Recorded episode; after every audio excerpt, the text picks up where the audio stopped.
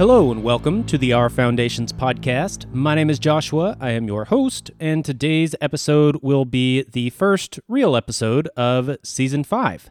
So Season 5 is going to be more of a Bible study format. It will be going through Scripture, but it will be focused on some specific themes, and that would namely be the relationship between the Christian and the state, as well as the idea of how should Christians act in this world that is largely corrupt and immoral, and given all the things that have been talked about in the rest of this podcast, seasons 1 through 4, what do we do with that? How are we supposed to deal with that? And last season I talked about that a good bit, about the whole parallel society approach, and that as a strategy. That's been a theme that's gone through the past few seasons, and so I would still stick with that as far as a method or a strategy or a plan of how to act given the situation we are in, but we would really want that to be backed up, as Christians at least,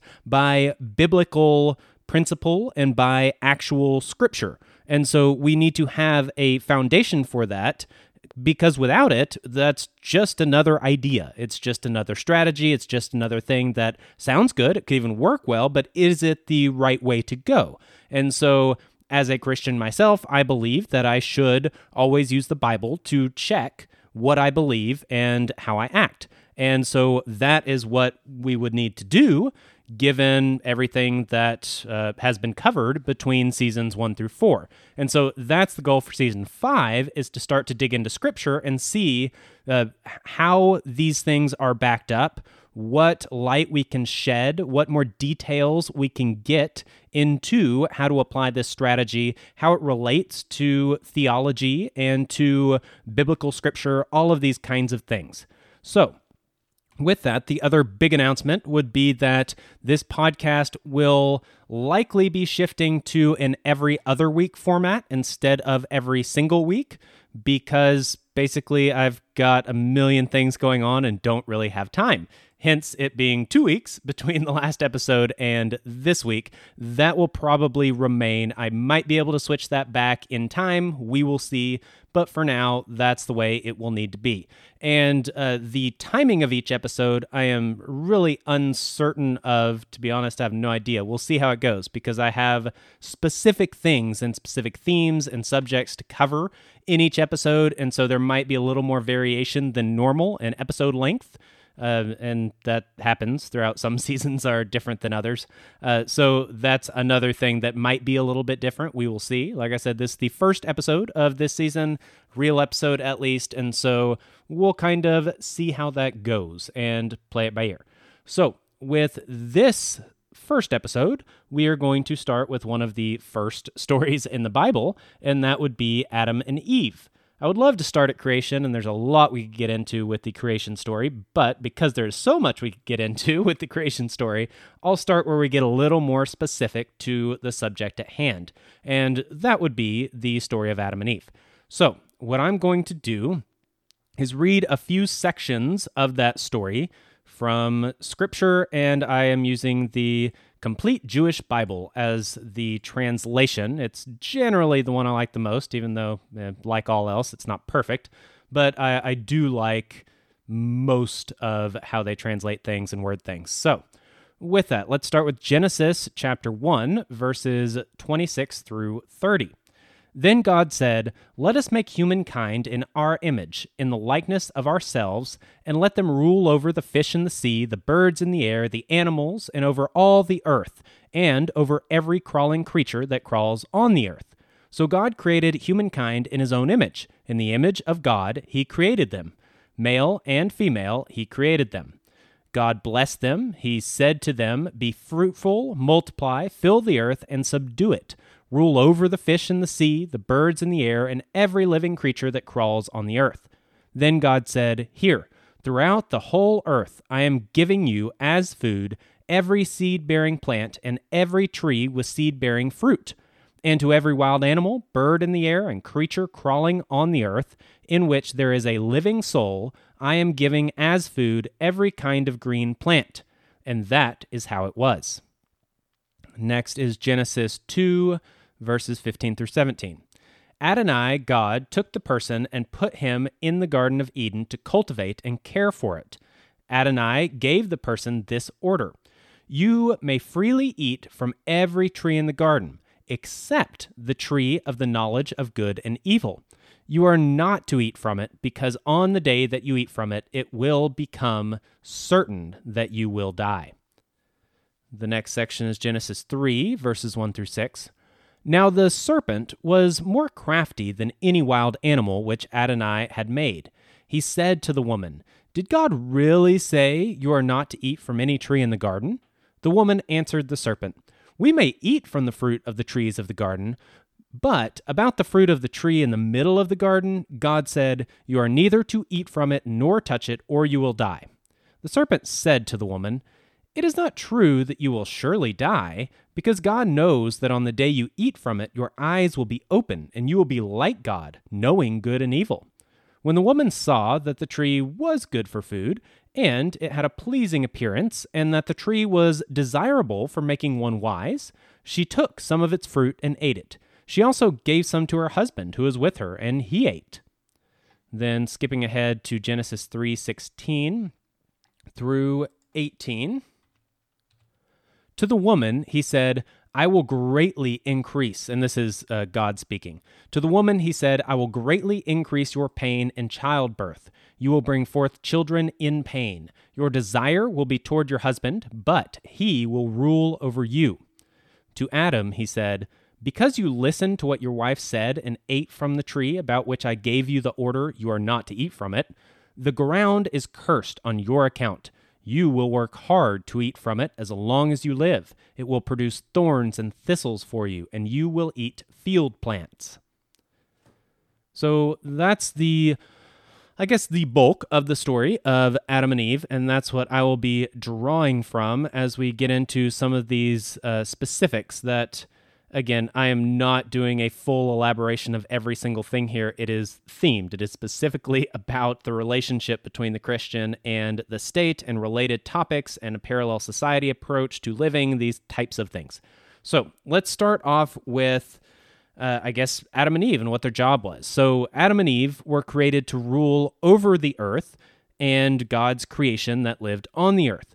They had no relationship of obedience between themselves. They appear to have been equal.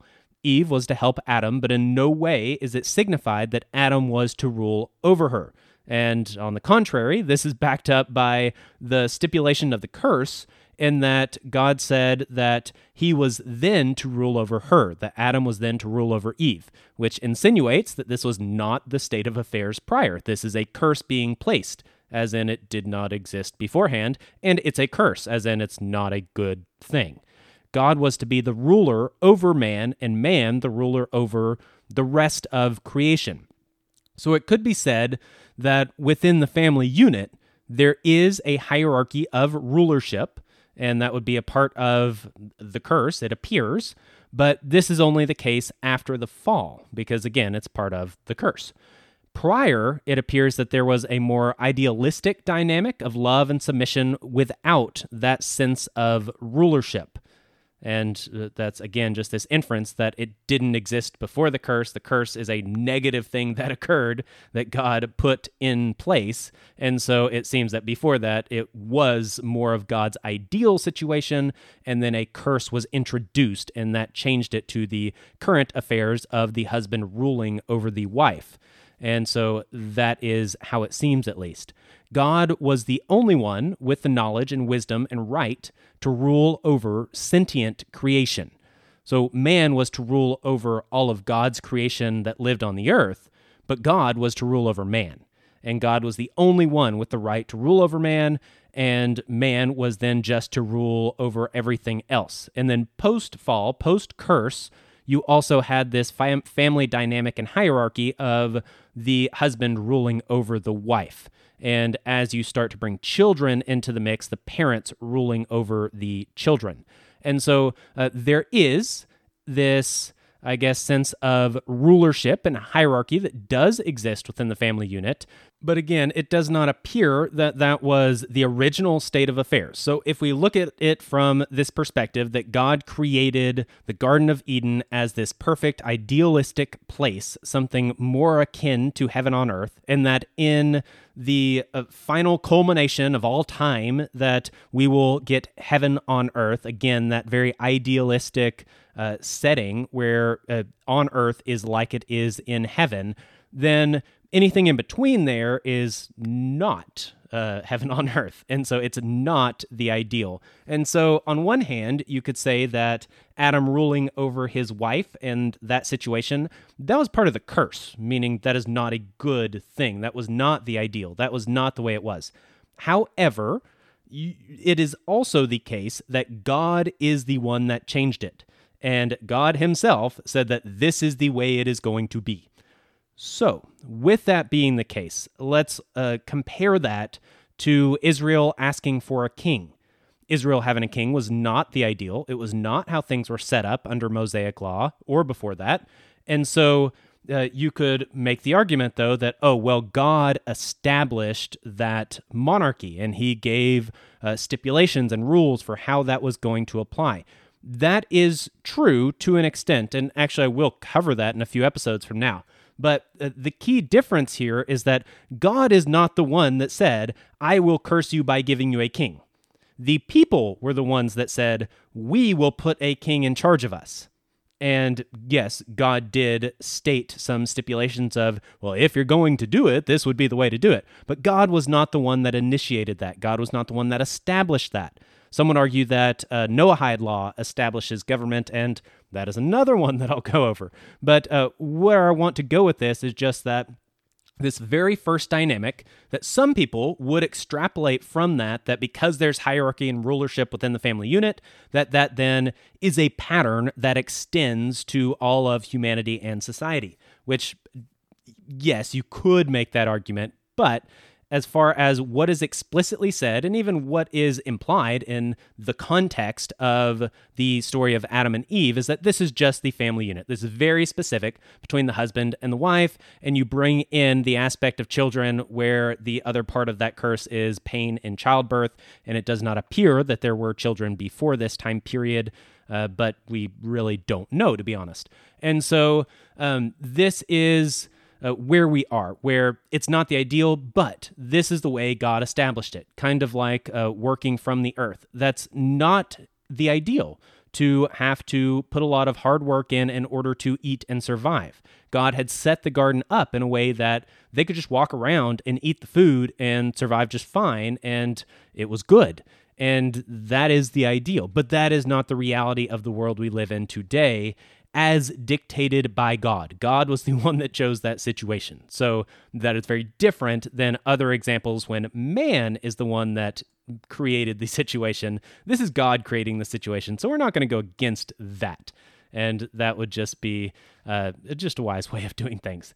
So with God being the only one with the, I would say, the knowledge, the wisdom, and the right to rule over humanity, this was one of the key aspects of the temptation in the garden as a whole, because man wanted this knowledge and wisdom, and man wanted the ability to rule themselves instead of these being solely in the hands of God. And that was one of the things that the serpent said is that, oh, well, if you eat this, you will be like God. That is always the temptation, that man wants to be like God. We want to be gods.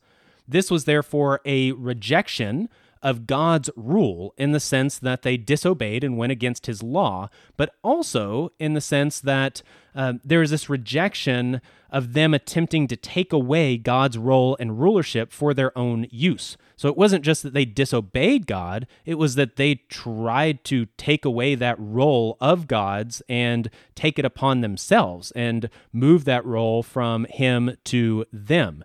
And so these are two different ways that they rejected God and that they broke with this relationship between them and God. So even though God did create man to be in the image of God, they were to be image bearers and representatives, and they were to be like God in that sense, that wasn't enough for them. They weren't satisfied with being mere images. They wanted to be like God in a more true sense. They wanted equality with God in these areas. They wanted to break from his rule and decide their lives for themselves. They wanted to rule over themselves instead of strictly be under the rulership of God. They wanted to be gods. They didn't want to be like God. They didn't want to be an example of God, be an image of God, show God to others. No, they wanted to be God themselves. Their rule over the earth wasn't enough, nor was the limited knowledge and wisdom God had given them. They wanted more. And that was kind of the core of the temptation there. So, with this, in the subsequent curse, God says that the husband will rule over the wife. This does indeed declare rulership of man over man, human over human, but this is a curse, definitely not God's ideal or original setup, like I said. Even with this new structure, it is only in the context of family. So again, to reiterate this, because this is important, there is no insinuation that other husbands rule over each other, or that one man rule over many, or one husband will rule over many wives or families. Rather, as a curse, God establishes this very specific and limited aspect of rulership by one human over another in this specific context. That was what was established. So be careful trying to extrapolate even more out of that. Not that it's impossible that there is more to that, but that is not what is said. And this is what is clearly said. So there is also the aspect of Adam's curse, where it will now be difficult to obtain food from the earth. So before, God provided them with everything they needed in the garden. It's kind of like the permaculture approach, where the goal of permaculture is to mimic the natural ecosystems and have land and sections of land that do produce and produce abundantly without very much input. So you have, say, a food forest where it's got a canopy layer of, say, nut trees, and then some tall fruit trees, and then some short fruit trees, and then some berry bushes near the bottom as they stagger out towards the sun, towards the light, and then some vines that are growing up some of these, like some grapes and kiwis and herbs on the ground, strawberries at the bottom, you know, even potatoes and root crops that go underground and all this stuff. And it's really cool. And these are things that in general are perennial, or at least they reseed, so you don't have to go back and plant them every single year. They shade out the ground and mulch the ground themselves through their natural processes, so you don't really have to weed. And so this is the idea of going back to the image that we get from the Garden of Eden. And that's the idea of permaculture versus what you get with modern farming and the modern food system, where you have monocrop farming and all they do is they plant one crop and they do till the ground, they till it all up, and then they plant all the seeds, and then they water it all, and they weed it, and they harvest it, and they process it, and they do this, that, and the other. And there's just a lot of input, difficult input from the humans, versus the more permaculture approach and the Garden of Eden approach, where the humans are just benefiting from these natural systems that God has put in place. Now, I will say that permaculture is not the Garden of Eden, and you are not going to create that in your backyard. But if you are trying to produce food for yourself, in my opinion at least, it is always best to seek the ideal. What is the ideal? Well, the ideal is the way God set things up in the ideal Garden of Eden, and that was where the land produced for humankind, versus humankind working and tilling the land. That was part of the curse. Do you want to try to do things as much as possible within the curse, or as much as possible as close to the ideal as you can get? Well, I would say as close to the ideal. Now, again, even if you go the permaculture route, there still is some weeding you have to do. You still have to plant those plants originally. You still have to go out there and harvest and often process these things. There's still work you have to do. It's not like you can get rid of God's curse. Again, these are things that God established himself. You are not going to change that. This is the way God has created things to be. And so with this, the answer is, or the question is more a matter of how then do we act, given that this is the situation? And you can act very in line with the curse, let's say monocropping and the modern food system, modern agriculture approach, or you can do your best to stick as much as possible with this ideal model and still then deal with the rest of what you still have to deal with related to the curse and the difficulty that you still have in producing food. So that's kind of another example here of why I would choose the approaches that I choose. So the parallel society approach, I choose that because that is much more in line with the biblical ideal, not because it is explicitly said in Scripture that you cannot be a part of any secular system of man. That is not in Scripture. And I would not say that, oh, well, if you're involved with one of man's secular systems, therefore you're not a Christian. I don't believe that's true. However, I will say that the idea and the concept of the kingdom of God and Christians making their own systems and interacting together while still being involved with individuals that are from the world, that is the ideal. And so as much as possible, I want to go towards that direction. And so the same would be true with growing your own food, raising animals, things like that. The more you can do that in a very natural way and in an approach that is in line with this ideal picture that God has set forth, then that would be the way to go by far, in my opinion. And so it's also said that at the end of the curse, you will eat field plants. It didn't seem like they were eating field plants before, but this would be like row cropping. And yeah, it's, again, the same idea of, do you do more and more and more and more and more work, or do you mimic what God has established in this more ideal picture and at least get as close as you realistically can to that? Is that the way you orient? Do you orient towards one way or the other? And that's your choice. So in my opinion, if we are following Scripture and biblical principle, we trend towards the ideal. That is always the goal. Perfection, holiness, these things that are unattainable, but yet we are to always strive for them. That is the way the Christian should act.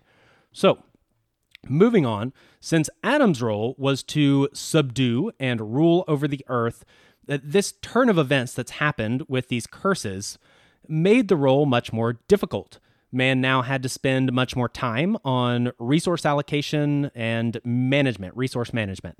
So it increases the temptation to rule over other men as well. There's a natural desire for the idealistic life of ease, as it seemed to be in the garden. The only way to accomplish this now would be to have other men do the work for you, because as God said, the work has to be done. So either you're doing it or someone else is doing it. And if you don't want to do it and you want the life of ease, then that means somebody else has to do it. This could be done through slavery or theft or deception or trade. And all of these are easier and more effective if done as a group. They are also much easier to defend from as a group. So again, we're incentivizing group behavior, and we're incentivizing, the situation in general, mixed with the inclination of man towards laziness, incentivizes slavery, theft, deception, or trade. Now, while trade doesn't necessarily involve any anti-biblical practices, it also is much more effective and efficient if done by groups of people, such as in a city or at a fair or at a port or so on and so forth, instead of being done on an individual basis. So again, incentivizing groups. Having groups of people, whether for trade or attack or subjection or defense, whatever the reason is, having groups of people together strongly encourages a system of government of man over man. Even simply maximizing efficiency and output of trade, resources, and production involves grouping and centralizing to some degree. While this was not dictated by God, it was not a part of the curse that God establishes, and groups of people can, without doubt, function and organize without anyone ruling over anyone else. The new conditions post-fall were such that the temptation would be very great for kingdoms of men to be established outside of the exclusive relationship of rule by God over man. And so hopefully you can see here that because of the curse and because of the situation that man is now in, and I would say because man is inclined toward the original, ideal set of circumstances that God had set up. So God had set up things such that man was, again, easily going around and getting food, and survival wasn't much of an issue. They didn't have to work really hard, and they could enjoy and rule over God's creation the way that they were intended to. And so there is this natural inclination towards these types of things that humankind has. And in addition to that, you also have that sin nature that is not discussed here explicitly, but is many other times throughout Scripture that we have this sin nature towards certain things, and one of those things would be laziness. One of those things would be taking advantage of other people, these kinds of things. And so given all of this, that this is the situation humankind is now in, it does incentivize people to group together. And again, whether that be to farm in large plots so you can produce more food, or gather more food, or hunt more food, or specialize, so every different person has a different specialty and they can specialize in that one thing, get much better at it, they can gain efficiencies and effectiveness, all of these kinds of things. And these things aren't necessarily bad in and of themselves. However, as people group together like this, and as societies are structured in these types of ways, it does encourage, it doesn't necessitate, but it does strongly encourage some sort of government of man over man. Now, some societies have been able to do this with governance and management and organization without a government that involves man ruling over man. So that is possible. And I've talked about examples like that in the past. But what is highly incentivized, and what nearly every time ends up happening, is that you end up with a government, and you end up with some men ruling over other men, or one man ruling over all the others. And by man, I'm not just being sexist and talking about males. I'm talking about humankind. Man as in short for human. Human, man, yes.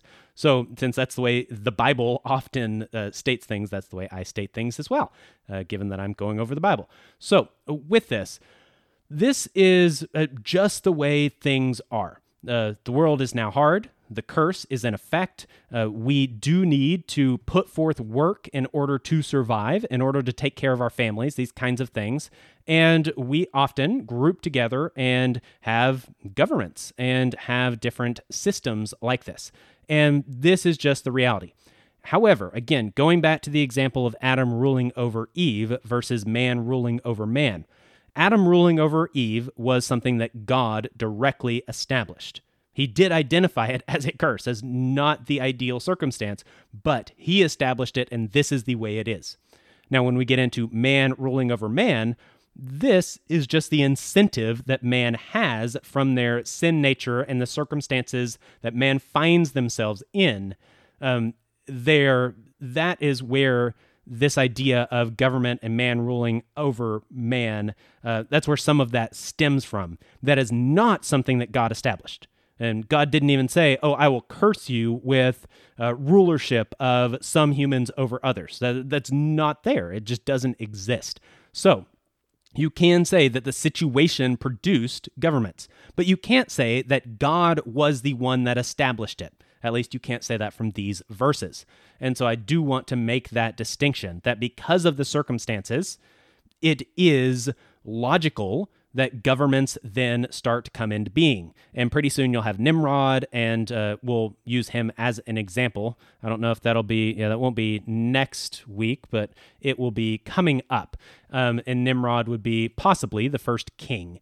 And so we'll go over that. We'll talk about Noahide Law, and there are some examples that some people say, well, that's God establishing government and the role of government, and so we can go over that too. But the point is that at least as far as we've gotten, the story of Adam and Eve and the curse and the fall, so far, government has not been established by God. However, we can see that government is incentivized given the circumstances that man now finds themselves in because of their own sin and their own choices.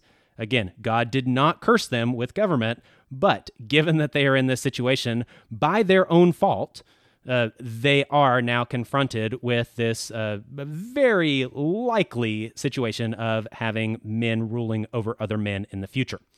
Now, I want to kind of wrap up things, I guess, here. So I guess this will be a little bit shorter of an episode than usual. Some of these will be, some of these won't be. We'll just see. It depends on how long the sections of Scripture are and how much the elaboration there is on it. I'm sure when we finally get into the Sermon on the Mount and we go over salt and light, that will either be like a 3-hour episode or a multi-part episode, whereas going over the story of Adam and Eve from this perspective and only drawing out mostly these things related to the Christian and the state and these principles that we're setting up as foundations for the rest of this study, that's not going to take us a full hour. So moving on. The final thing I do want to go over would be a quote from David Lipscomb from his book On Civil Government. And if you want a book that talks about the relationship between the Christian and the state, this would be a great one. On Civil Government is one of my favorites. It's relatively short and easy to go through, extremely good. He wrote it around the time of the Civil War, so it's not new, but it's also not super old. And he makes some really good points. So this comes from that, and it seemed very relevant. Now, this, again, is David Lipscomb, and he says, or writes, quote, "In the beginning, God created the earth and all that therein is.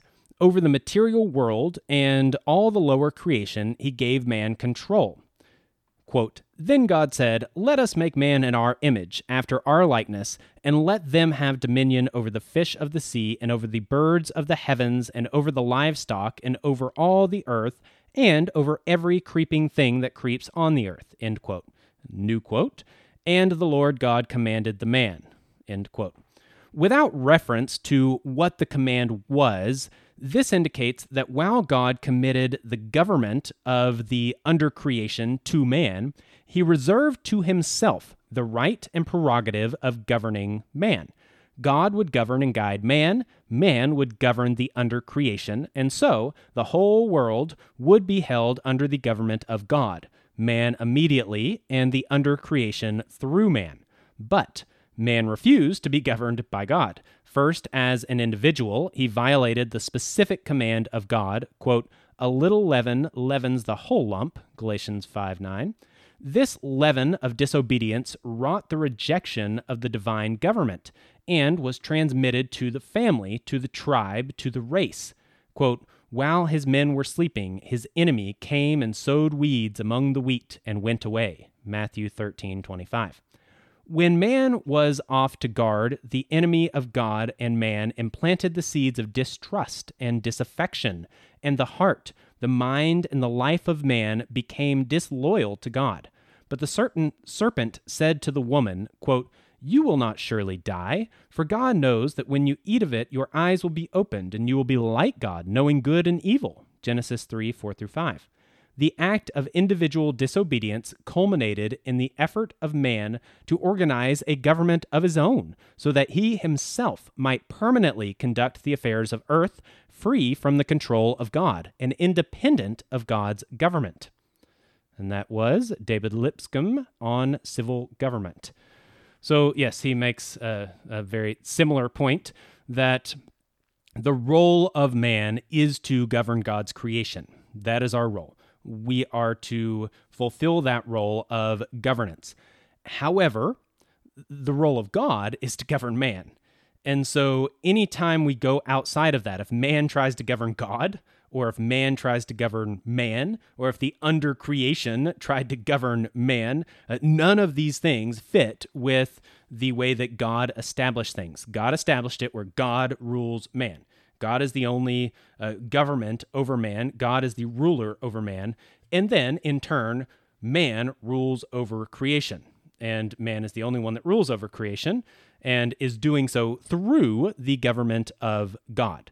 And that is the way that things were set up. That is the way God says things were to be. He says that it was good. He says that multiple times. And so to go against that and to start systems where man rules over man, or to insinuate, like some of the environmentalist groups do, that creation should govern the affairs of man, that, oh, well, you know, because of this animal species and this ecosystem and all of these kinds of things, we need to XYZ. Now, with the caveat here that I would totally agree that part of our role as humankind and taking care of God's creation is to be a good steward of the earth. So if the argument by an environmentalist person is that we need to take good care of the earth, that could be a good thing. If the argument is that we're in a situation where either man continues or this species continues, and picking the species over humankind who was created in the image of God, that would not be a biblical thing. Now, hopefully we never find ourselves in that situation, but I have a feeling we have and will. So this is just to say that at least as far as we've gotten through this story of Adam and Eve, and we'll move on from here and cover some other examples of other times that these types of things come up, but at least until now, God is the one with the right to rule. Man only has the right to rule over God's creation, not over man itself. And so we're going to have to, if we want an argument for the existence of the state and we want to make a biblical argument for why man should rule over man, we will have to find that somewhere else. And I say that slightly sarcastically because we will not, at least unless there's something I have overlooked that we divinely come across. I don't think that's going to happen. But it is good to go over all of these things and to truly understand the why and how God set things up, how they ought to be, what are ways that they should not be, and trying to go through all these things in order to learn how then should we live, how then should we act, and why. Why are we acting this way? Is it truly biblical? How can we back that up? How do we give an account for the things that we do believe when we're asked? And these are the types of things that we need to know as Christians, especially in the world that we live in. We all have friends, family, people we come across that have very different opinions than us on these things. Heck, I know some of my listeners have different opinions than me on some of these things, and that's perfectly okay. But what I am trying to do, at least in this season, is to mainly go from Scripture and hopefully, if I can stick to that and limit my opinions, or at least state them as my opinions as I go through, then for the most part, the things that we cover on this show and this season will be biblical things that are going to be pretty hard to disagree with unless you disagree with biblical story. And so that is the goal, that at least from a Christian perspective, we can really draw out what is the relationship between the Christian and the state, and what is the way that we should live and act given the situation that we are in a corrupt and immoral world. We are in the kingdom of man. How is the kingdom of God supposed to function within the kingdom of man? What does that look like? What is that structure? What are the individual actions, and why? These are the types of things that we will be answering in this season. So, with that, I will go ahead and just wrap it up there.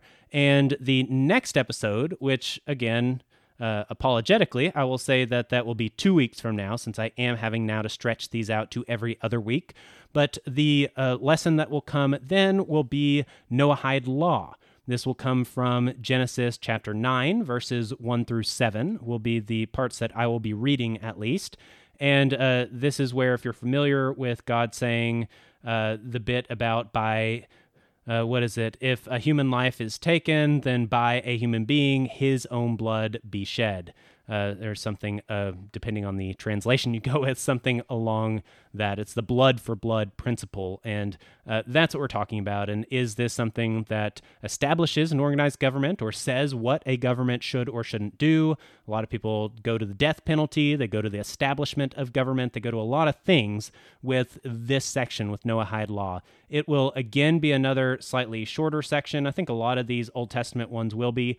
But that's where we will go to next, because chronologically, at least as far as I could tell, that was the next really big one when it comes to, again, what God's word says about the relationship of man ruling over man and these types of things and all the related aspects. So that will be next time.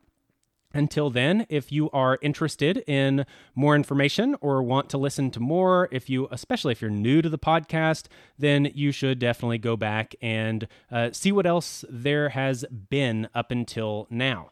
And I guess now that I'm done with season 4, there is a very convenient episode that you can go to learn more about that. And that would be episode 4.23. It's titled Wrap Up of Season 4. And what that is I go back through basically the beginning of the podcast, first episode of season 1, all the way through the beginning of season 5, and kind of go over the concepts and topics that are covered, how it's structured, all these kinds of things. So if you're new to the show and you want to know, well, what has been talked about and what has been covered and what has been before season 5, then listen to that episode and that'll give you a good feel for that. That's episode 4.23. I'll try to link that in the show notes. And just in general, if there's more you want to know, always feel free to reach out. My email address is ourfoundations@protonmail.com. There's also the website you can check out, ourfoundations.podbean.com. And you can stream episodes from the website. Some podcast players only go back so far. So if you're going back to season 1, some of them will cut you off at like season 3, and it won't go back that many episodes ago. So you can go to the website. They're all there, and you can even just browse through them. There is a section where I have an outline of the podcast that has not been updated in quite a while, but it at least goes through season, 3, maybe, something like that. And I will update that at some point for season 4 and season 5. But there's more information you can get there. I've got some book resources, other podcasts I've listened to. I've got a page on the website for guest appearances on other shows that I've been interviewed on. That one's also not been updated. And now that I think about it, there's probably 3 or 4 that aren't on there. So I'll try to update those as well. Again, I don't have a whole lot of time, to be perfectly honest. And so, usually it takes a while for the updates to happen. But there is a decent bit of stuff on the website. Feel free to check that out. Feel free to reach out. If you haven't done so, please leave a rating and a review for the podcast on whatever you're listening on. Or if you can't do that on your podcast player, then do it some other way if you are willing to do, because that is very helpful, whether through Apple or Spotify or whatever the things are. So with that, I will just be done, and we will come back next time talking about Noahide Law. So thank you very much for listening. Thank you especially to the financial supporters on Patreon and Subscribestar. Thank you very much. You are what pays for this podcast. So thank you. With that, I'm out of here, and I'll be back next time. I'm out. Peace. This has been Our Foundations Podcast. Goodbye. Thank you for listening. Goodbye. Bye-bye.